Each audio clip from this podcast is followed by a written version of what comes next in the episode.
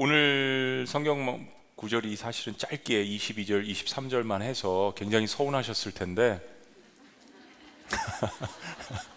네, 어, 뒤에 구절까지 다 갑니다. 너무 걱정하지 마시고요. 우리 향수 예배는 또 여성분들이 많으셔서 기분이 약간 상하실 수도 있었는데 하나님 말씀 단편적으로만 보지 마시고 전체적인 의미에서 오늘 말씀을 나누는데요.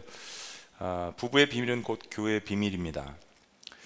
예, 하나님께서 이 땅에 세우신 유일한 공동체 두 개가 있다면은 가정과 교회입니다. 그런데 가정을 먼저 하나님께서 창조하셨다라는 것, 아, 이것이 우리들에게 주는 의미는 너무나도 큽니다. 아, 이제 목장 공동체라고 저희가 어, 강조를 많이 하고 그렇게 보이지만은 그 목장 공동체보다 더 작은 공동체가 가정이라는 이 사실도 우리에게는 영적으로 성경적으로 엄청난 그 의미가 있는 것입니다. 때문에 다 그런 것은 아니지만 많은 경우에 저도 목회를 하고 또 이렇게 교회에 대해서 분석을 해보면 어떤 교회 문제가 생기면은 사실은 그 교회 가정들도 잘 들여다 봐야 된다는 것을 알 수가 있었습니다. 왜냐하면 어, 결국 가정이 목장을 이루고 목장이 교회를 이루는 것인데 가정이 건강해야 교회가 건강하게 되는 것이거든요. 모여 있는 구성원이 건강하지 않고 최소 단위인 가정이 건강하지 않고 교회가 건강할 수는 없는 것입니다. 그런 의미에서 교회가 건강해야 한다라는 이야기를 우리가 많이 하지만 어디서부터 건강을 점검하고 어디서부터 다시 시작해야 하며 어디서부터 다시 rebuild up 해야 될 것인가는 하나님께서 분명하게 가정을 통해서 우리에게 말씀하신다라는 것을 기억해야 합니다. 에베소서는 성경 66권 중에서 교회론에 관한 최고의 책입니다. 그래서 짧은 그 6장에 있는 말씀을 저희들이 세세히 보고 있는데 1장부터 3장까지는 조금 다시 복습해 보면 아, 교회란 무엇인가에 관해서 이야기하고 또 4장부터 6장까지는 교회에 속한 그 성도는 어떤 존재인가라는 것에 대해서 우리가 말씀을 봅니다. 지금 이제 마지막을 향해서 가고 있는데요. 5장 어, 말미부터 6장 1절부터 4절까지는 가정에 관한 주제입니다.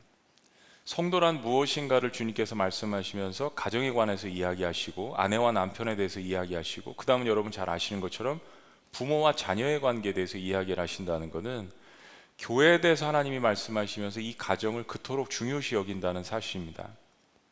그러니까 우리는 사실은 도매 꿈으로 넘어갈 수 없고요. 어, 이 가정의 이 단위와 강조와 교육이 너무나도 중요하다는 것을 특별히 코로나 시대 한복판에서 저희들이 절감을 할 수 있습니다. 오늘 본문 32절에 부부에 관해서 이야기하시면서 이 비밀이 크도다 했습니다. 우리 한번 따라해 보시죠. 크도다. 비밀이 크도다 했는데 성경에서 나와 있는 이 비밀이라는 비밀이라는 단어는 어, 공공연한 사실 진실을 이야기하는데 너무 감춰져서 비밀이라는 이야기보다는 심오하고 신비하다는 의미에서 쓰여진 것입니다. 심오하고 신비하다. 교회 비밀도 마찬가지고요. 부부관계 비밀도 마찬가지라는 이야기입니다. 그럼 사도 바울이 가정의 신비를 이야기하면서 계속적으로 교회의 신비에 대해서 이야기를 합니다. 가정을 이해, 하기 위해서는 교회를 이해해야 된다는 거예요. 다시 정리해 보면 이런 거죠. 교회가 건강하려면 가정이 건강해야 되는데 가정이 건강하려면 교회 비밀을 알아야 된다는 것입니다. 그래서 이 두 관계를 하나님께서 어, 에베소서 교회의 비밀에 대해서 이야기하시면서 집중적으로 마지막에 우리에게 전달해 주시는 것입니다. 이거 다음에 이제 영적 전쟁에 관해서 우리에게 알려주시죠. 자, 때문에 오늘 본문 말씀을 보시면 어, 사실은 사도 바울은 싱글이었습니다. 죽을 때까지. 그런데 또 가정에 관한 이야기들을 사도 바울이 심심치 않게 많이 이야기합니다. 뭐 고린도전서에서도 그렇고요. 때문에 이 말씀은 모든 사람들이 들어야 되는 말씀입니다.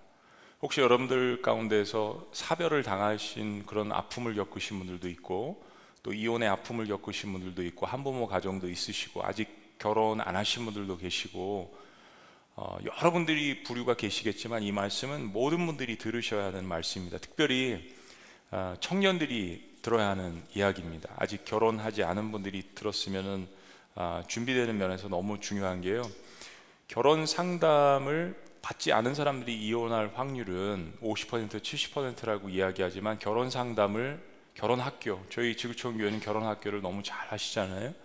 이런 것들을 한 사람들은 90% 이상이 이혼을 하지 않는다고 합니다. 그런 의미에서 이 말씀을 3주 동안 저희들이 집중적으로 보는데요. 부부의 비밀은 꼭 교회 비밀이다라는 주제 아래서 세 가지를 나눌 것입니다. 오늘 첫 번째를 보는데 교회와 가정의 신비는 질서에서 옵니다. 단순히 가정이 아니라 교회와 가정의 신비는 질서에서 옵니다. 그래서 21절부터 25절과 28절부터 30절까지 말씀이고요.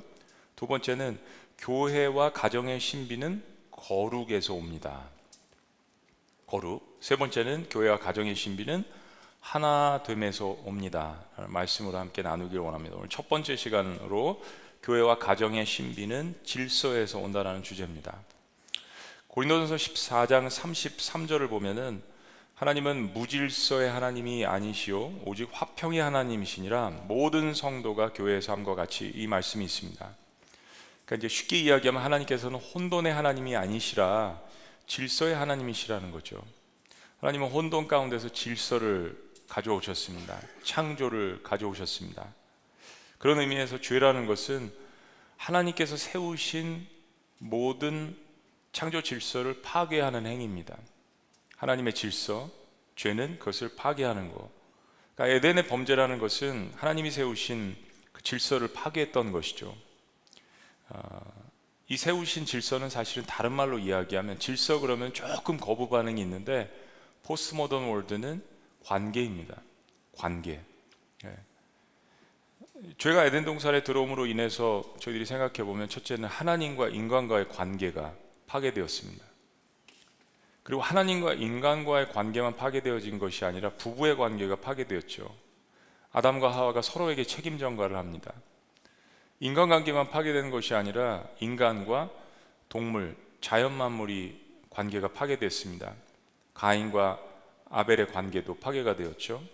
그러니까 죄는 다시 정의해 보면 하나님의 질서에 불응하는 행위인데 이거로 말미암아서 우리가 가졌던 모든 질서의 관계들이 파괴되어진 것입니다. 예, 이런 속에서 저희들이 관계를 봐야 되는 것입니다. 그래서 관계가 그렇게 어려운 것이죠. 예. 목회자들이 가장 많이 토로하는 게 뭐냐면요. 첫 번째 목회자의 가장 큰 어려움은 1, 2를 다투는 게요. 설교와 관계입니다. 여러분들도 다 마찬가지실 거예요. 예. 그래서 우리가 관계를 회복하고 세워나갈 때 기억해야 되는 사실은 인간의 죄가 원래 하나님이 세우신 질서의 뭐 권위라고 이야기해도 좋습니다. 이거에 불순종해서 우리의 관계가 다 어그러져 있다라는 것을 먼저 깨닫고 관계에 들어가시는 것이 좋습니다. 마음이 편하죠. 아, 우리의 관계는 원래 깨어진 관계구나. 그러니까 여러분 서로가 처음에 만나면은 막 살피시잖아요. 특히 여자분들은 아래 위로 많이 보시잖아요. 그죠? 네. 눈을 뚫어지게 쳐다보는 사람도 있고 눈 맞춤을 회피하는 사람도 있고 서로가 탐색전을 벌입니다. 관계가 파괴되어졌기 때문에 그렇지 않다면 처음에 인간인데 같은 인간인데 뭐 그냥 서로 반가워하죠. 동물들도 보시면 똑같습니다. 같은 종이라도 서로가 탐색전을 벌입니다. 관계가 다 파괴되어 있다라는 것을 우리에게 증명하는 것이죠. 그래서 제가 결혼을 준비하는 부부들이나 아, 이미 결혼을 한 모든 부부들이 어, 깨달아야 되는 것은 결혼은 깨어졌던 관계 속에서 아주 새로운 두 사람이 만나서 그 관계를 회복하는 것이라고 보시면 됩니다. 참 우리가 많이 착각하는 게 저도 그랬고요. 그런 과정을 거쳤고요. 결혼식 하면은 다 끝나는 건 줄 알았습니다. 데이트 1년, 2년 해서 모든 것들이 다 준비되어 있고 결혼식 하면 그때부터 살고 열심히 일하고 가면 되는 줄 알았어요. 배워본 적이 없으니까요. 근데 그게 아니더라고요. 깨어진 관계 속에서 만난 거더라고요. 이 그 뭐 그냥 사랑의 눈이 어두워서 모든 것들이 좋게 보였지만 일단 결혼하고 같이 자고 보면 이빨에 끼인 거, 화장실 가는 거, 뭐 방귀 소리 모든 것들이 다 들어오는 상태에서는 이젠 단점이 보이기 시작하는 거죠. 그래서 어떻게 보면 결혼하기 전에 좀 많이 싸워보는 것도 필요하다라고 제가 결혼하는 커플들에게 이야기합니다. 오늘도 뭐 윤미 전사님 찬양인도 했지만은 제가 항상 물어봅니다. 저희 교회 요즘 사역자 교육자들이 그렇게 눈이 서로 많이 맞나 봐요. 결혼식을 많이 치렀는데 꼭 갔다 오면 그 얘기합니다. 서로 어, 안 싸웠냐고, 싸워봤냐고, 어떻게 잘 해결했냐고 이런 질문들을 많이 합니다. 우리가 많이 착각을 하는 거죠. 다 돼 있는 상태에서 결혼을 한다라고 착각을 하는 것이죠. 그런데 오늘 건강한 부부 관계를 세우는 비결에 대해서 주님께서는 우리의 부부의 관계를 교회와 예수님과의 관계에 비유를 하십니다. 이것은 가정이 그만큼 너무나도 소중한 존재이며 거룩한 공동체고 우리가 회복해야 할 가장 최소의 단위라는 것을 주님께서 우리에게 말씀해 주시는 것입니다. 그래서 오늘 우리가 회복해야 되는 이 질서에 관해서 주님께서 주시는 말씀을 통해서 세 가지 약 처방을 함께 나누기를 원합니다. 아프니까 약 처방이죠. 첫째, 우리가 회복해야 되는 질서는 아내가 지켜야 할 질서입니다. 순종입니다. 순종. 자, 22절. 다 같이 읽습니다. 시작. 아내들이여 자기 남편에게 복종하기를 죽게 하듯 하라. 제가 결혼식 할 때도 이 말씀 드리는데 이 여자 제가 여자라면 이 말이 참 싫을 것 같아요. 예. 남 반대로 이야기하면 남자니까 좋다는 이야기죠. 여러분 중에서 결혼 생활 하시면서 예수님께는 복종할 수 있는데 그 인간한테는 복종하기 싫다 하시는 분 한번 손 들어 보세요. 예. 예, 감사합니다. 솔직하게 이야기하시는 거예요. 감사합니다. 예, 마음으로는 다 드셨죠? 마음으로는 다 드셨을 거예요. 예. 부부 세미나를 그 인도하시는 어느 한 목사님에게 그런 그 어, 이야기를 들은 적이 있습니다. 아, 세미나에 오신 분들이 뭐 한 50상 정도 있었는데 어, 여러분들 중에서 배우자를 위해서 목숨까지 내어줄 수 있는 사람들 한번 손들어 보시라고 했더니 어, 그 가운데서 한 열 커플이 손을 들었다고 합니다. 열 명이 대단한 거죠. 배우자를 위해서 목숨까지 지금 바칠 수 있느냐 했더니요. 결혼 생활 10년, 20년 뭐 했는데 3년 한 사람도 있고 그래서 목사님 다시 질문했다고 합니다. 여러분 한번 잘 생각해 보시라고. 그랬더니 10명 중에서 한 5명이 손을 내리더래요. 두 번째 질문 하셨답니다. 그래도 한번 정말 잘 진지하게 생각해 보시라고. 그랬더니 50상 중에서 모든 사람들이 손을 다 내리고 한 사람만 여전히 계속 손을 들고 있다고 해요. 그래서 뭐 왜 그렇게 끝까지 손을 들고 있냐고 했더니 남편이 사다리를 타고 올라가서 지붕에서 고치고 있는데 이 남편이 발을 헛디뎌서 떨어진 겁니다. 근데 그 떨어지는 남편을 향해서 부인이 달려가서 등으로 받친 거예요. 부인 등의 허리가 부러졌다고 합니다. 이 목사님의 간증이 야저 저 커플, 저 커플은 저 부부는 특별히 저 사모님은 아내는 정말 남편을 위해서 목숨까지 희생할 수 있는 그런 부부구나라는 생각을 했다라는 것이에요. 여러분 어, 이제 여자들에 관한 것이니까요, 아내들에게 대한 것이니까요. 어, 남편에게 잘해주는 것을 여러 가지를 시도를 해볼 수 있는데 도대체 어떻게 남편에게 예수님께 하듯 할 수 있습니까? 그 인간한테. 어떤 사람은 그렇게 대답합니다. 저는 뭐 교회 다니지만 예수님께도 잘 못하기 때문에 남편한테도 잘 못합니다. 말 되는 것 같아요. 죽게 하듯 하라 했으니까 전 예수님께도 잘 못하니까 남편한테도 잘 못합니다. 근데 뭐 우리가 웃었지만요. 사실은 이게 내 행복에 관한 겁니다. 죽을 때까지 같이 사는 거잖아요. 하나님 먼저 데려가시지 않는 이상 내 행복과 내 자존감에 관한 것입니다. 자, 성경은 무슨 근거로 이런 이야기를 아내들에게 하는 것입니까? 23절을 함께 읽으십니다. 읽으십니다. 다 같이 시작. 이는 남편이 아내 머리됨이 그리스도께서 교회 머리됨과 같음이니 그가 바로 몸의 구주시니라. 그러니까 성경 가정의 질서를 이야기하는 것입니다. 남편이 아내의 머리라고 이야기를 하십니다. 참 지금 시대에서는 거부 반응이 일어나는 이야기입니다. 근데 이 비유를 교회의 머리가 예수님이시기 때문에 가정에서는 남편이 아내 머리라고 이야기하는 거. 네. 어떤 다른 비유가 아니라요. 부부의 관계를 남편과 아내의 관계를 예수님과 교회 관해서 이야기하시는 가장 최고의 비유를 우리에게 해주시는 거예요 지금. 아, 가정에서 부부가 싸우는 문제들 보면 성격 문제 차이, 또 재정을 다루는 문제에 관해서 많이 싸우시죠. 또 자녀 양육에 관해서 또 많이 싸우시고요. 그리고 도덕적인 비도덕적인 행동들 관해서 저희들이 많이 아, 싸우게 됩니다. 근데 사실 어떤 문제든지 혼자 살면 문제가 없잖아요. 근데 지금은 둘이 사는 겁니다. 머리가 둘이란 이야기죠. 평상시에 좋을 때는 다 서로가 좋게 지내지만 이슈가 나타났을 때는 문제가 생긴다라는 이야기입니다. 긴장 관계로 들어가는 거죠. 먼저 서로 충분한 대화를 나눠야 되고요. 리더의 역할은 잘 들어주는 역할이라고 생각을 합니다. 남자들이 사실은 잘 들어주는 귀가 연약한 부분이 있습니다. 남자들은 저를 비롯해서 일단 끝까지 잘 들어줘야 하는 역할. 예. 그리고 이제 대화가 끝난 다음에 의견 수렴이 된 상태에서는 서로 의견이 다르다면 누군가는 결정을 해야 돼요. 아내를 사랑해서 아내의 이야기가 더 맞는 것 같다. 근데 나이가 들어가면서 더 아내의 이야기에 훨씬 더 귀를 많이 기울이는 것이 남자의 어떤 본능인 것 같습니다. 근데 그러지 않을 경우에 누가 결정을 해야 되는데 여기서 죽이 되든 밥이 되든 아내가 남편의 의견을 존중해 줘야 된다는 거 중요합니다. 남편이 머리이기 때문에 복종하는 의미를 좀 더 부드럽게 설명해 주는 것이 33절 말씀인데요. 아내도 자기 남편을 존경하라라고 이야기했습니다. 아내도 자기 남편을 존경하라. 좀 더 우리의 마음에 와닿죠. 존중하라는 이야기입니다. 그렇습니다. 그러니까 여자들이 남자라는 이 동물에 대해서 하나님이 창조하신 동물에 대해서 알아야 되는 것은 남자는 참 자존심이 강합니다. 네. 자존심 때문에 또 사는 것 같아요. 그러니까 자존심이 강하기 때문에 아내한테 여자한테 이 존중받는다는 기분이 있어야 살맛이 난다라는 것.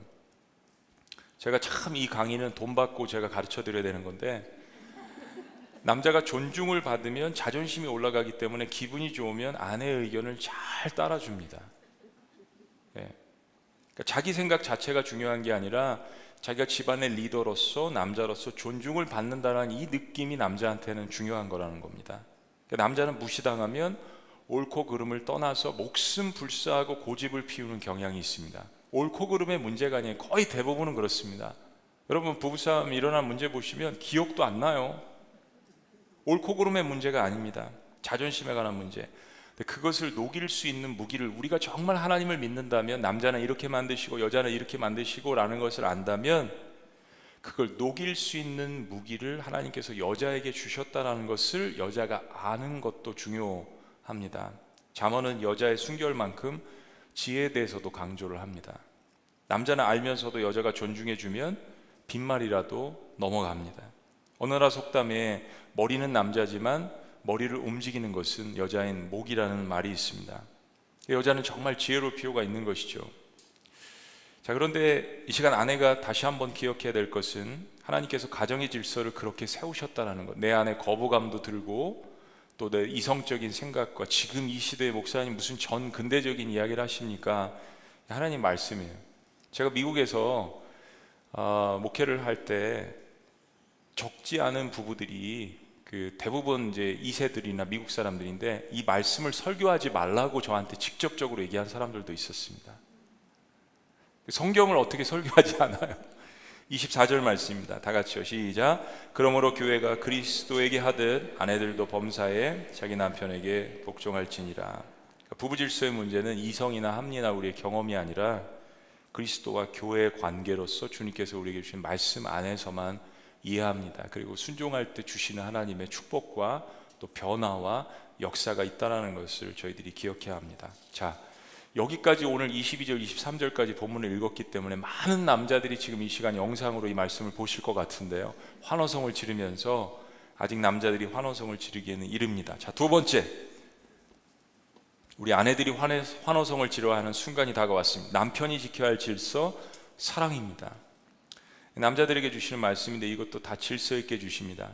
여러분 에베소서 말씀이나 성경을 보시면 순종, 또 권위, 질서 이런 거에 관해서 말씀을 하시면서 약한 자부터 먼저 이야기를 하십니다. 약한 자부터 거슬러서 이렇게 올라갑니다. 그리고 위에 있는 권위자에게 올라갑니다. 이것은 하나님께서 질서를 먼저 이야기하시면서 권위 있는 자들에게 훨씬 더 많은 책임이 있다는 것을 가르쳐 주시는 것입니다. 25절 말씀을 봅니다. 25절 다 같이 시작. 남편들아 아내 사랑하기를 그리스도께서 교회를 사랑하시고 그 교회를 위하여 자신을 주신 같이 하라. 자신을 주신 같이 무슨 이야기입니까? 자신의 생명을 내어 놓으라는 이야기입니다. 아내를 위해서 네. 죽으라는 이야기죠. 아내를 위해서 순종이 어렵습니까? 아니면 죽기까지 목숨을 내어놓는 것이 어렵습니까? 어느 것이 어렵까요? 어려울까요? 빌립보서 2장 말씀을 보면 예수님께서 보여주신 순종은 죽기까지 십자가에서 보여주신 종의 자세였습니다. 그러니까 남편은 아내 사랑하기를 그렇게 자기 생명을 내어 주신 것처럼 주님께서 그렇게 하라는 거죠. 어느 것이 더 어렵습니까? 가정의 분쟁은 대부분 둘 다 죽지 못해서 일어나는 일입니다. 막 그냥 소리 지르고 막 얼굴에 막 그냥 뜨거워질 정도로 서로 막 싸우다가 뒤돌아서서 후회할 때가 있죠. 내가 왜 사랑하는 사람한테 그렇게 했을까? 그리고 기억도 안 난다고 말씀드렸잖아요. 도대체 뭘 위해서 서로가 얻는 것도 없는데 뒤돌아보면 내가 죽지 못해서 일어나는 일들이 거의 대부분입니다. 옳고 그름의 문제가 거의 없는 것 같아요. 사실은 좀 더 어려운 것은 좀 더 권위를 많이 가진 남편들에게 주신 이 말씀이 더 어렵습니다. 생명을 내어놓으라고 했어요. 남편은 죽기까지 아내를 사랑해야 된다는 거. 아까 남자는 자존심이 존중받아야 한다고 했는데 그건 여자도 마찬가지죠. 네. 설교는 끝까지 들어보셔야 돼요. 여자의 자존심은 또 얼마나 강합니까? 근데 여자는 좀 다른 단어죠. 자기 자신이 끊임없이 사랑받아야 살 수 있는 존재가 여자더라고요. 그러니까 남자는 평생에 한 세 번 정도만 결혼할 때 여자가 남자한테 여보 사랑해요. 그리고 중간에 살다가 어려울 때 여보 사랑해요. 그리고 죽을 때 꼴깍 숨이 넘어갈 때 여보 나 사랑해. 라고 한 세 번 정도만 이야기해 주면 남자는 살 수 있는 것 같아요. 근데 여자는 그렇지 않은 것 같습니다. 매일매일 사랑한다는 이야기를 남편에게 들어야 살 수 있는, 그래야 시큐어한, 안정감을 갖는 하나님께서 남자를 먼저 창조하시고 여자를 창조하셨잖아요. 그렇기 때문에 여자는 훨씬 더 이 시큐한 마음을 남자로부터 계속해서 어, 받아야 합니다. 남자를 존중하는 방식은 남자를 사랑하는 방식은 존중, 여자를 존중하는 방식은 사랑이라는 거 사실은 같은 내용입니다. 그런데 존중하는 방식, 사랑하는 방식이 조금씩 다르다라는 거. 왜냐하면 남자와 여자가 다르기 때문입니다. 화성에서 온 남자, 금성에서 온 여자. 그 책을 꼭 여러분들 읽어보시고 남자와 여자가 이렇게 다르다라는 것을 저희들 사실은 알아야 합니다. 성경은 남자들에게 이 사랑의 원리를 좀 더 깊이 이야기합니다. 자기 아내를 학대하고 자기 아내를 사랑하지 않는 남편의 내면을 보면 그 자신도 사실은 사랑하지 않는 겁니다. 28절입니다. 이와 같이 남편들도 자기 아내 사랑하기를 자기 자신과 같이 할지니 자기 아내를 사랑하는 자는 자기를 사랑하는 것이라. 무슨 이야기입니까? 자기 사랑하지 않는 자는 자기 아내도 사랑할 수 없다는 이야기예요. 29절 누구든지 언제나 자기 육체를 미워하지 않고 오직 양육하여 보호하기를 그리스도께서 교회에게 함과 같이 하나니 우리는 그 몸의 지체입니다. 여러분 계속 지금 부부관계 이야기하면서 교회와 예수님 스위치했다 왔다 갔다 계속합니다. 그리고 우리는 그 몸의 지체임이니라. 교회가 예수님의 몸의 지체이라고 이야기하면서 또 부부관계를 또 이야기하는데 같은 몸이란 이야기예요. 내 몸의 일부인데 아니 절반인데 내 몸인데 어떻게 아내를 미워합니까? 학대합니까? 이게 나를 용납하지 않는 겁니다. 그 내면을 보면 때문에 리더가 먼저 회복되는 것이 중요합니다. 남편들이 예수님을 만나고 그 안에서 예수님께서 나를 얼마나 사랑하는지 깨달아야 남자의 자존감이 올라가고 상처가 치료됩니다. 여러분 한국교회 동력은 여성이에요. 70% 이상이. 한국교회 회복은 반대로 이야기하면 남자가 회복돼야 한국교회가 회복됩니다. 남자가 회복되지 않으면 가정도 회복되지 않고요. 아무리 여자들이 많이 회복돼 봐야 리더를 하나님께서 가정에 남자로 주셨기 때문에 가정도 교회도 동력을 잃어버립니다. 국가도 마찬가지입니다. 근데 남자의 자존감이라는 것은 큰게 필요하거든요, 남자는. 남자는 자기 자신보다 훨씬 더 크고 그리고 사람이 아닌 완벽한 모델인 그리고 이 세상을 창조하신 그 하나님 아버지 안에서 그리고 자기 자신을 위해서 신이시지만 자신의 목숨과 생명을 내어놓고 자기를 구원하셨다는 그 예수님을 만날 때에만 남자의 자존감은 올라갈 수 있습니다. 남자는 정복력이 강하거든요. 야심이 강합니다, 남자들은. 그렇기 때문에 남자는 큰 것을 봐야 하는데 그 큰 것을 사람이 줄 수 없습니다. 이 세상을 창조하신 그 하나님 아버지를 만나야 남자의 깨어진 자존심도 낮은 자존감도 다시 올라갈 수밖에 없는 것이에요. 그 남자의 어깨를 올라갈 수 있게 하는 방법, 하나님을 만나야 남자의 상처나 어려운 부분들이 치료될 수 있다라는 것을 우리 아내들이 알고 어떻게 해서든지 우리 남편을 위해서 기도하고 그 남편들이 예수님 안에서 모든 것들이 회복될 수 있도록 기도해야 하는 것입니다. 자, 마지막 세 번째. 모두가 지켜야 할 질서입니다. 그리스도를 바라봄으로 피차 섬기라는 것입니다.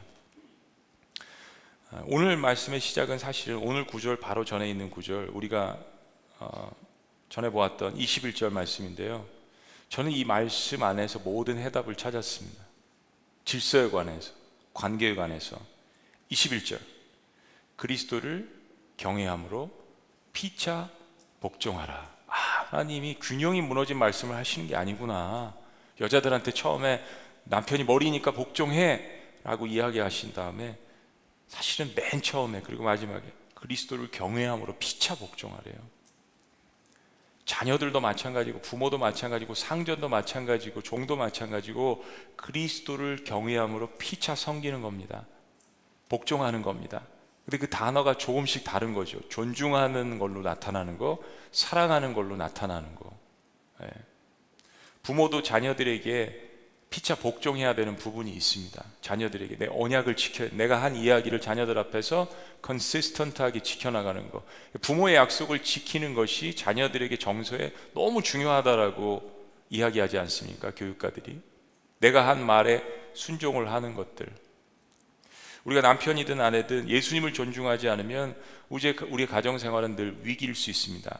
부부간의 많은 다툼 가운데 하나는 다른 가정과 비교하는 것입니다.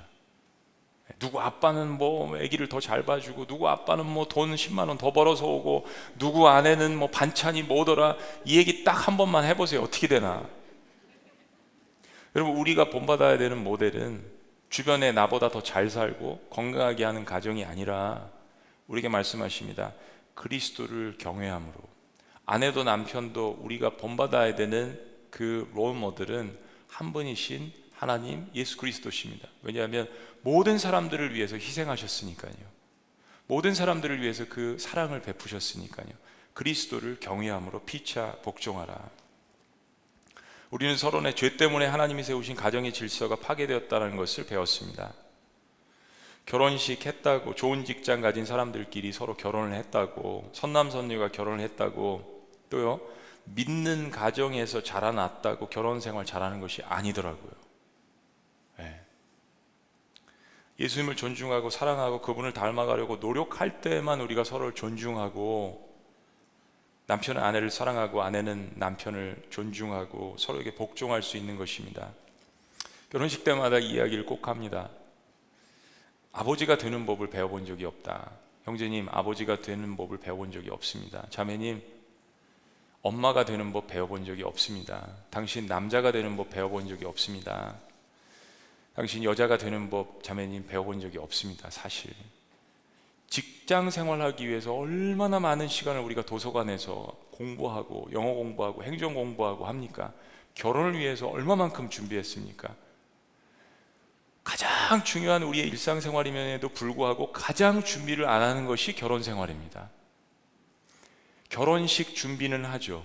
혼수품 준비는 하죠. 지들 어디서 살지는 준비를 하죠. 그러나 영적으로, 마음적으로, 건강적으로 common fact를 서로 준비하고 책을 읽고 기도하고 묵상하고 아픈 부분을 만져줄 줄 알고 이런 훈련을 사회에서 합니까? 안 해요. 이 세상 가운데서 가장 하나님이 만드신 공동체가 가정임에도 불구하고 그처럼 준비를 안 한다는 거예요. 여러분 남자가 되는 법을 배워본 적이 없습니다. 그래서 요즘요 어느 아버지 한 분이 아버지 없이 자랐어요. 미국 분이신데 이분이 아버지 없이 자라나는 자녀들을 위해서 유튜브에 동영상을 올렸습니다. 1개월 만에 구독자가 250만 명이 넘었어요. 근데 그 내용이 이런 겁니다. 수염을 어떻게 깎는지, 문고리 고장 나면 어떻게 고치는지, 전등 고장 나면 어떻게 갈아 끼는지, 자기가 아버지 없이 자라는 것 때문에 너무 어려움을 겪어서 그 간단한 것들을 아버지 없이 자란 자녀들에게 가르쳐 주는 것을 영상에 올렸는데 수많은 사람들이 공감을 한다라는 것이죠. 누가 남자 되는 법을 가르쳐 줬습니까? 임마 울지 마, 넌 남자가 아니야. 제일 많이 들은 이야기 남자들이. 그게 남자예요? 우리가 예수님 믿어보니까 아, 우는 건 정상이고 예수님께서 나를 위해서 희생하셔서 어, 내가 예배 시간에 우는 건 정상인데 문득문득 남자들 마음속에는 그 이야기가 있는 거예요. 남자는 울면 안 된다. 성경에 있어요, 여러분? 너희 자녀를 위해서 울라. 남자나 여자나 예레미야 말씀에 다 주신 거잖아요. 자녀들을 위해서 울 줄 알고 국가를 위해서 울 줄 알고 아내를 위해서 울 줄 알고 남자는 울어야 합니다. 그래야 스트레스도 해소되고 적어도 다른 사람들 앞에서 울기 싫으면 하나님 앞에서라도 울어야 합니다. 우는 사람이 건강합니다. 그러고 나서 또 부활 앞에서 또 회복돼야 하죠. 그러니까 우리는 자녀를 어떻게 길러야 하는지 배워본 적이 없습니다. 다 어깨너머로 배운 거예요. 제 여동생이 제가 목회하는데 단 한마디도 간섭한 적이 없습니다.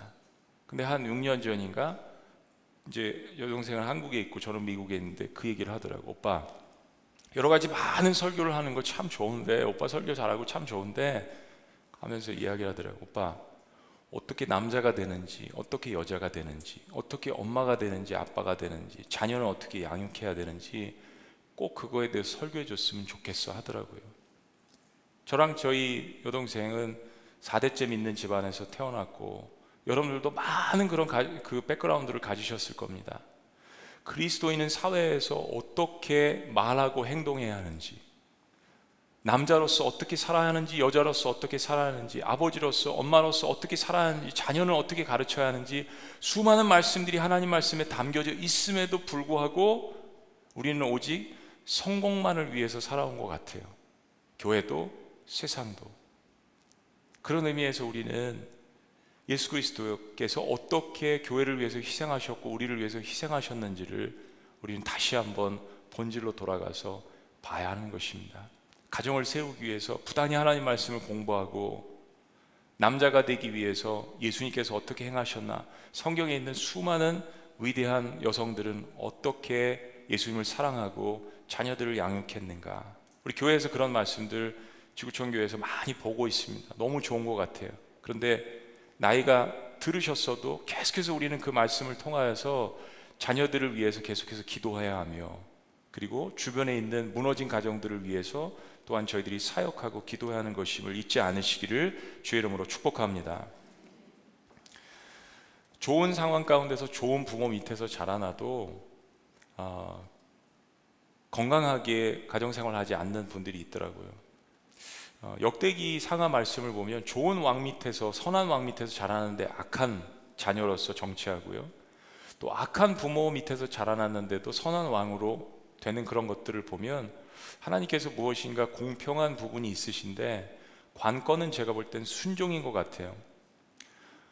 좋은 부모님 밑에서 자라났더라도 어깨너머로 우리가 배우는 거잖아요. 그럼 좋은 환경 속에서 하나님께서는 더 많은 것들을 찾으실 거예요. 관건은 순종입니다. 좋은 것을 보았더라도 내 삶에 적용해야죠. 또 한 가지는 좋지 않은 환경 가운데서 자라났습니다. 한부모 가정에서 자라났어요. 가정 형편도 너무 안 좋아요. 그런 가운데서 예수님을 만났습니다. 예수님의 이 모습을 보니까 내가 용서하고 회복해야 되는 면들이 너무 많은 거예요. 근데 역시 관건은 순종입니다. 내가 계속 미워야 할 것인가? 아니면 용서하고 화목하고 관계를 풀어야 될 것인가는 역시 순종입니다. 그런데요, 많이 베푼 하나님께서 은혜를 많이 베푼 자에게는 많이 찾으실 거예요. 그러나 무엇인가 하나님의 주권적인 뜻 가운데 어려운 환경 가운데 자라시고 성장하신 분들에게는 하나님께서 더 많은 은혜를 주실 것입니다. 그러나 역시 관건은 순종입니다. 그리스도를 경외함으로 피차 서로 순종하고 그 전에 주신 말씀에 대해서 받아들이고 순종하는 것. 그리고 무엇보다도 예수 그리스도께서 나를 용서해 주셨기 때문에 내가 일생 용서할 수 없는 사람들에 관해서 조금씩 찾아가서 용서하고 용서를 구하고 하는 방법이 그런 삶이 정말 하나님께서 우리의 삶 가운데 원하시는 방법이며 그러므로 인해서 가정이 회복되고 자녀들이 회복되고 그러므로 인해서 교회 공동체가 회복되면 한국 교회도 더욱더 풍성하게 그리고 건강하게 갈 줄로 믿습니다. 이 모든 것을 설명해 주는 단어가 그리스도를 경외함으로 피차 복종하라는 그런 말씀입니다. 저와 여러분들은 어느 누구도 완벽한 가정에서 자라지 않았습니다. 다만 부모님이 정말 진심으로 하나님을 사랑하는 모습, 부족한 부분이 있더라도 그리고 진심으로 자녀들을 사랑하는 그 모습 속에서 우리는 많은 것들을 배울 수가 있는 것입니다. 교회가 예수님께 순종하듯이 아내는 남편의 리더십을 인정해주고 존중해주고 또 남편은 예수님께서 교회를 위해서 죽으셨듯이 죽음으로 아내를 사랑해 준다면 우리는 어떤 사탄의 유혹에서도 어떤 세상의 풍파에서도 다시 일어날 수 있음을 믿습니다. 우리 이 땅에 태어나는 것이 첫 번째 기회이고요. 그리고 우리의 삶이 불공평하다고 여긴다면 예수님을 만나는 것이 제 2의 second chance고요. 그리고 내가 사랑하는 그 사람을 만난 것이 제 3의 기회입니다. 가정을 통해서 제 3의 기회가 주어진 것입니다. 혹시 마음 가운데 이런 생각하시 모르겠어요. 왜 하나님께서 나를 이 사람을 만나게 하셔서 꼭 그럴 때는 불평을 하나님께 하죠. 내가 결정한 거잖아요. 저는 어떤 때는 이렇게 결혼 상담하다가 많이 싸울 것 같아요. 그럼 그 얘기를 합니다. 결혼식 전날까지 정말 결혼하고 싶은지 생각해 보라고 합니다. 아니라면 그만큼 중요하다라는 것을 이야기하는 것입니다. 어, 결혼 그 상담을 하면서 제가 한 페이지에는 딱 제가 숙제 내주는 것은 목적이 이끄는 삶 40일 서로가 그거 읽고 서로가 함께 15분, 20분씩 나눠라 매일 common fact가 필요하다. 서로 영적인 것을 나누는 부분이 필요하다. 그리고 또 하나 내주는 숙제는요. 종이 한 장에다 장점을 10개 적으라고 하고 종이 한 장에는 단점을 적으라고 합니다. 장점을 서로가 받아보면 너무 기분이 좋잖아요. 단점을 적으라고 할 때 어떤 사람들은 세 가지, 네 가지 적는 사람들이 있습니다. 잘 생각하고 적으라고 단점이 안 보인다는 거예요. 그런 부부 중에 6개월 내에 이혼한 부부가 두 가정이 있었습니다. 네. 그리고 왜 단점을 적으라고 했는지 이걸 설교 시간에 다 이야기하면 결혼식 할 때 여러분 가운데에서 분당도 제가 볼 겁니다. 나중에 카메라로 결혼식장에 제가 주례할 때 혹시 오셨던 분들 한번 손들어 보세요. 네, 한 30%? 네, 분당은 나중에 보겠습니다. 알겠습니다. 네, 결혼식장에 오셔서 나중에 들으시면 좋을 것 같아요. 왜 단점에 대해서 적으라고 했는지. 근데 이제 그 방법은 결혼식장에서 들으시고요. 다 알려드리면은 이제 그 자녀들이 또 그걸 어비즈할 수도 있기 때문에. 근데 결론은 이겁니다. 단점 중에서 고칠 수 없다라고 하는 부분이 있거든요.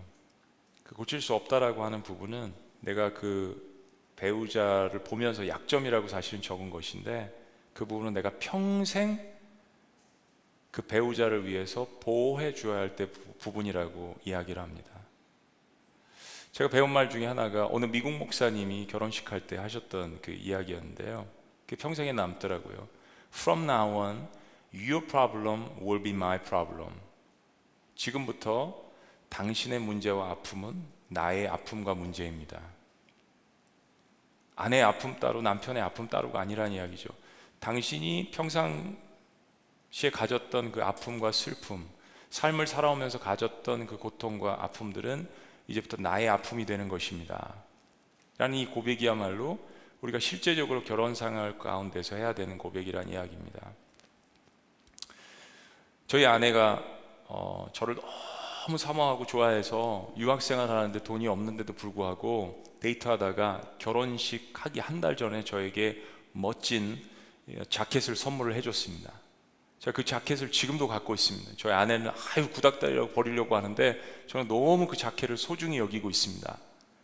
어, 150불인가 200불인가 저희 아내는 결혼식 할 때마다 가격이 달라진다라고 이야기하는데 하여튼 150불에서 200불 비싼 가격이었습니다. 그 당시에 24년 전이니까요. 그런데 여러분 그거 아세요? 한 달 후에 저희 아내가 크레딧 카드로 산 그 가격을 제가 갚았습니다. 결혼식 후에. Your problem will be my problem. 고통과 아픔뿐만 아니라 모든 재정의 빚도 서로 갚아줘야죠. 여러분 미국에 지금 통장을 따라갖고 있는 부부가 거의 대부분입니다. 여러분 부부가 왜 그렇게 살아야 합니까? 한 몸인데요. 재정의 빚도 서로의 아픔도 Your problem will be my problem. 지금부터는 한 몸입니다. 그것은 단점이 아니라 내가 보호해 줘야 될 부분들이라는 것입니다. 저희의 결혼 생활도 결코 완벽하지 않았고요. 그리고 저도 결코 완벽한 남자가 아니고요. 그것을 다 실행해서 이 말씀을 증거하는 것이 아니라 오히려 그런 어려움들과 아픔들과 아, 그래 내가 남자가 되는 법을 배워본 적이 없구나. 나는 아빠가 되는 법을 배워본 적이 없구나. 라는 것을 통해서 하나님 말씀을 깨달았기 때문입니다. 여러분 중에도 어느 누구나 완벽한 아버지, 어머니, 남자, 여자가 없습니다. 때문에 우리는 계속해서 이 성화의 과정 가운데서 예수 그리스도를 바라봄으로 서로가 피차 존중하고 사랑하고 복종하시기를 주의 이름으로 축복합니다. 기도하시겠습니다.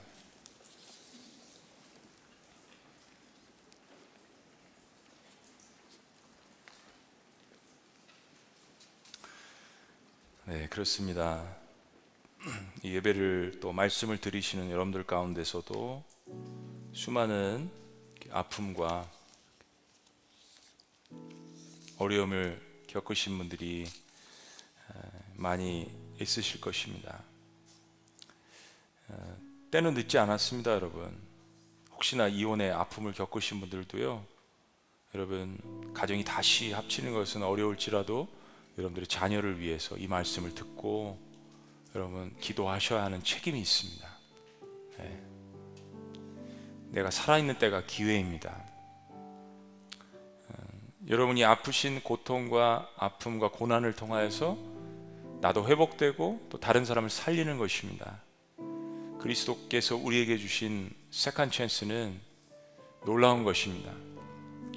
자녀들을 살려야 합니다. 그러기 위해서 내가 온전한 남, 남편, 아내, 그리고 특별히 온전한 남자, 여자가 되어야 하는 것입니다.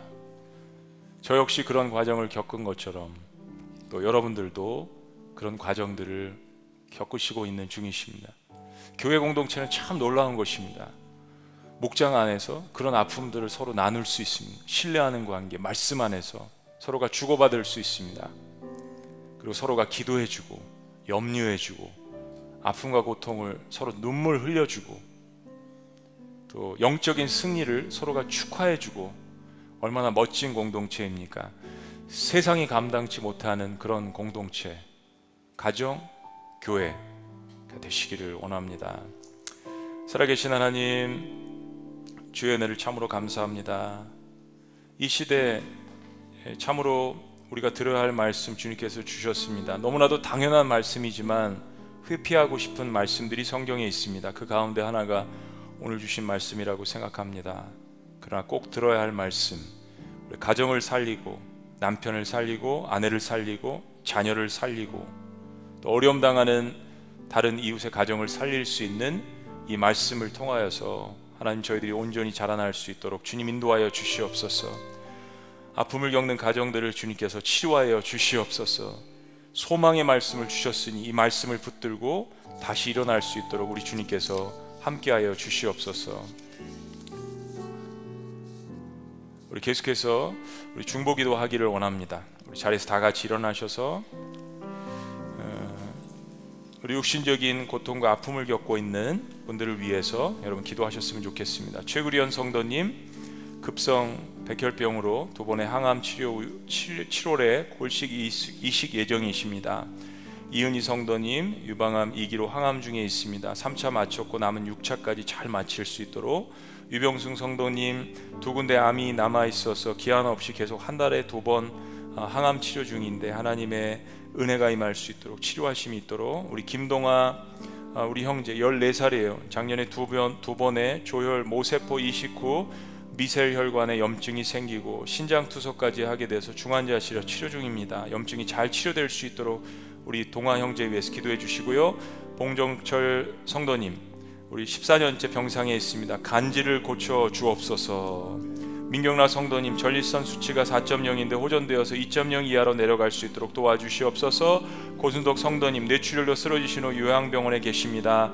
의식이 없는 상태에서 열과 설사에 어려움이 있으십니다. 하나님 영과 마음에 주님 주신 평안과 어, 사랑의 담비를 내려 주시옵소서. 우리 다 같이 여러분의 손을 들고 함께 이분들을 위해서 주님 앞에 올려드리며 기도합니다. 아버지 하나님 주님 그렇습니다. 아프고 연약한 영혼들을 위하여 이 시간 주님 앞에 올려드리며 기도합니다.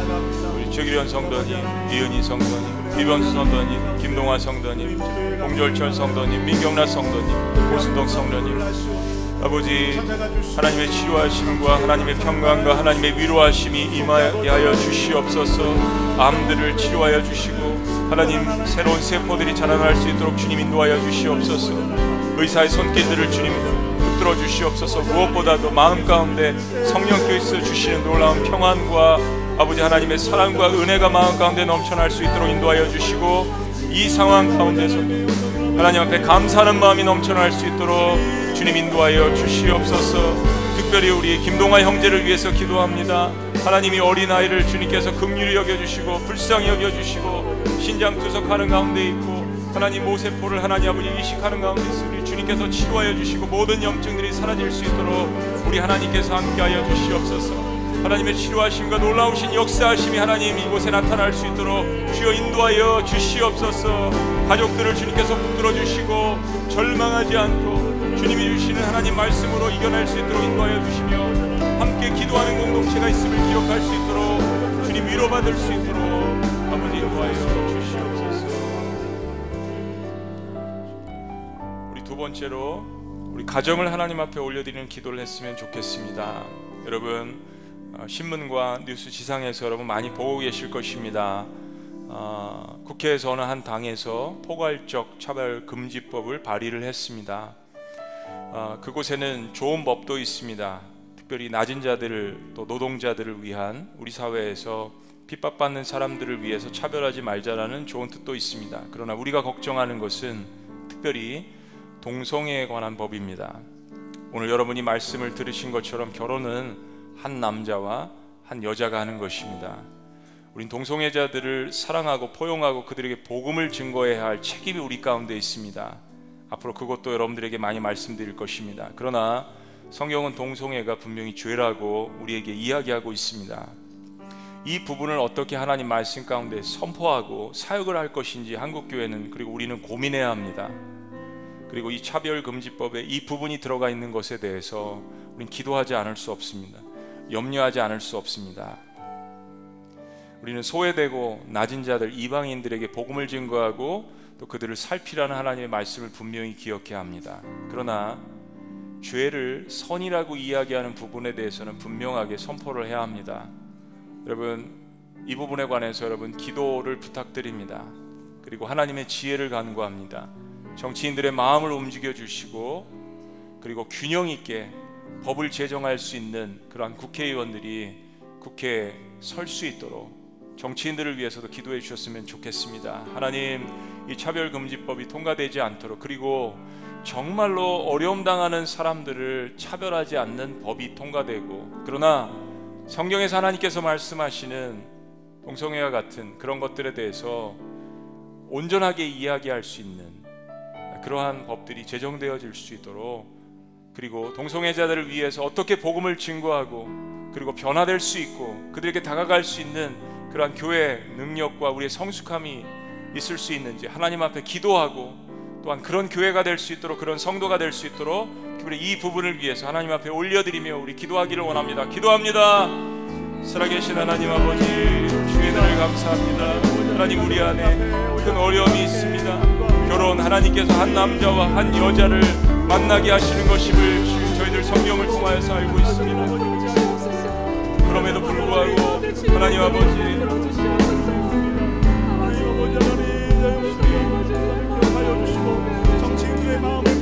아버지 그럼에도 불구하고 아버지 법제정을 하나님 아버지 하나님 도와주시고 이 법이 하나님 아버지 제정되어지시고 아버지가 주인 것을 들어주시고 아버지 깨닫게 하여 주시고 그를 긍휼히 여겨주시고 주님 불쌍히 여겨주시옵소서 하나님의 공의가 하나님의 정의가 하나님의 사랑이 온전히 실현되어 질 수 있도록 주님 인도하여 주시옵소서. 아버지. 아버지 우리를 긍휼히 여겨주시옵소서 아버지 우리를 불쌍히 여겨 주시옵소서.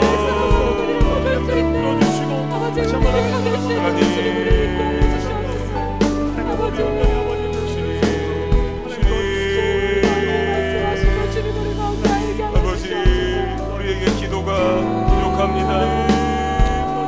우리에게 하나님의 말씀의 본질을 회복하는 것이 더욱더 필요합니다.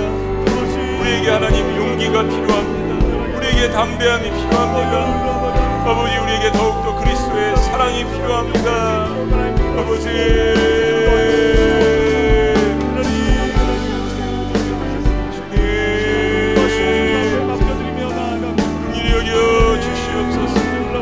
불쌍히 여겨 주시옵소서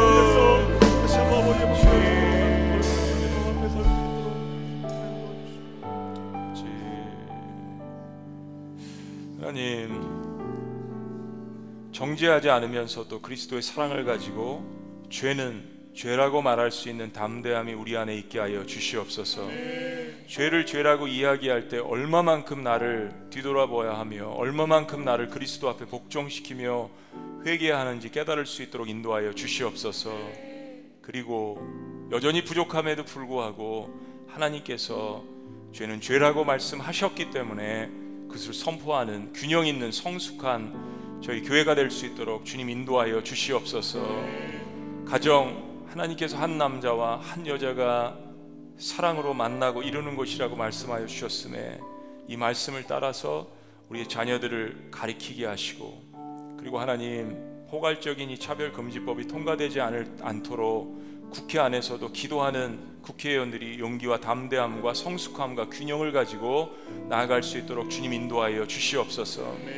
때로 한국 교회가 너무 이런 일을 정죄하고 하나님 우리는 의롭다라는 모양새로 나가지 않도록 우리도 돌아볼 수 있는 기회를 주님께서 허락하여 주시옵소서. 하나님 누군가를 손가락질하기 이전에 나의 가정과 나의 모습을 먼저 주님 앞에 드러내며 회개하며 주님 앞에 나가는 성숙함도 우리 안에 있게 하여 주시옵소서. 코로나 한복판에 수많은 어려움을 당하는 사람들을 향하여서 삶의 예배로 나아가는 저희가 될 수 있도록 계속해서 주님 저희들과 함께하여 주시옵소서. 차별금지법과 또 하나님 특별히 우리 안에 차별하지 말아야 하는 주님께서 말씀하시는 고아와 과부와 이방인들을 돌보라는 환란 중에 그들을 돌보는 것이 경건이라고 말씀하신 주님 그리고 너, 너를 먼저 돌아보고 그들을 도우라는 이 말씀을 저희들이 균형 있게 기억할 수 있도록 주님 인도하여 주시옵소서 네. 예수님의 이름으로 기도합니다 네. 아멘 하나님께서는 우리의 만남을 찬양했으면 좋겠어요. 어, 들으신 말씀 기억하시면서 우리는 하나 되어 함께 걷네 하늘 아버지 안에서 다 같이 함께 찬양합니다. 하나님께서는 우리 만남을 하나님께서는 우리 만남을 우리의 만남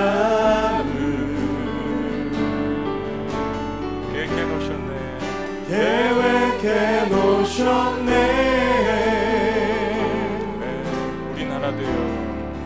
우린 하나 되어. 어디든 가리라.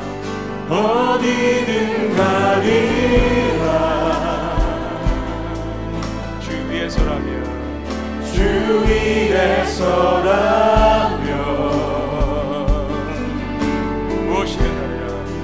무엇이든 하리라? 당신과 함께 당신과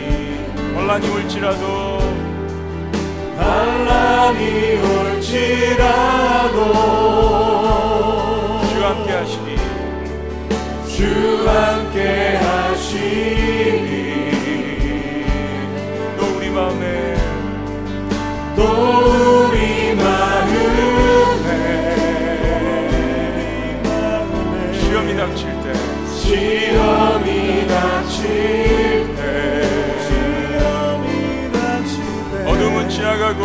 어둠은 지나가고. 새 아침 주시니 고백합니다. 새 아침 주시니 다 같이 고백합니다. 우리는 하나 되어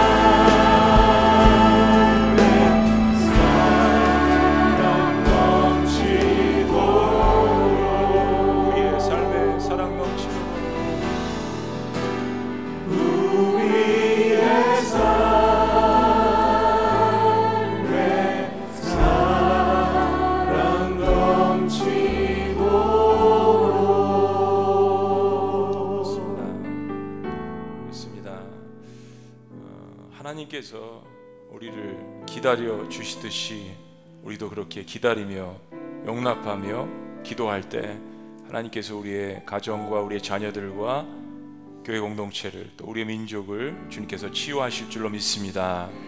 하나님 오늘 주님께서 주신 말씀을 통하여서 얼마만큼 우리의 자녀들과 가정을 소중히 여겨야 할지 저희들이 마음 가운데 다시 한번 각인하고 다짐합니다. 주님의 그 용서하심이 우리에게 임하듯이 우리도 그 용납함이 다른 사람들에게 전가되어 질 수 있도록 우리의 삶의 배를 붙들어 주시옵소서. 우리를 위해서 돌아가시고 애쓰시고 여전히 구원의 역사를 일어나 가시는 성부와 성자와 성령의 이름으로 축복하며 기도합나이다. 아멘.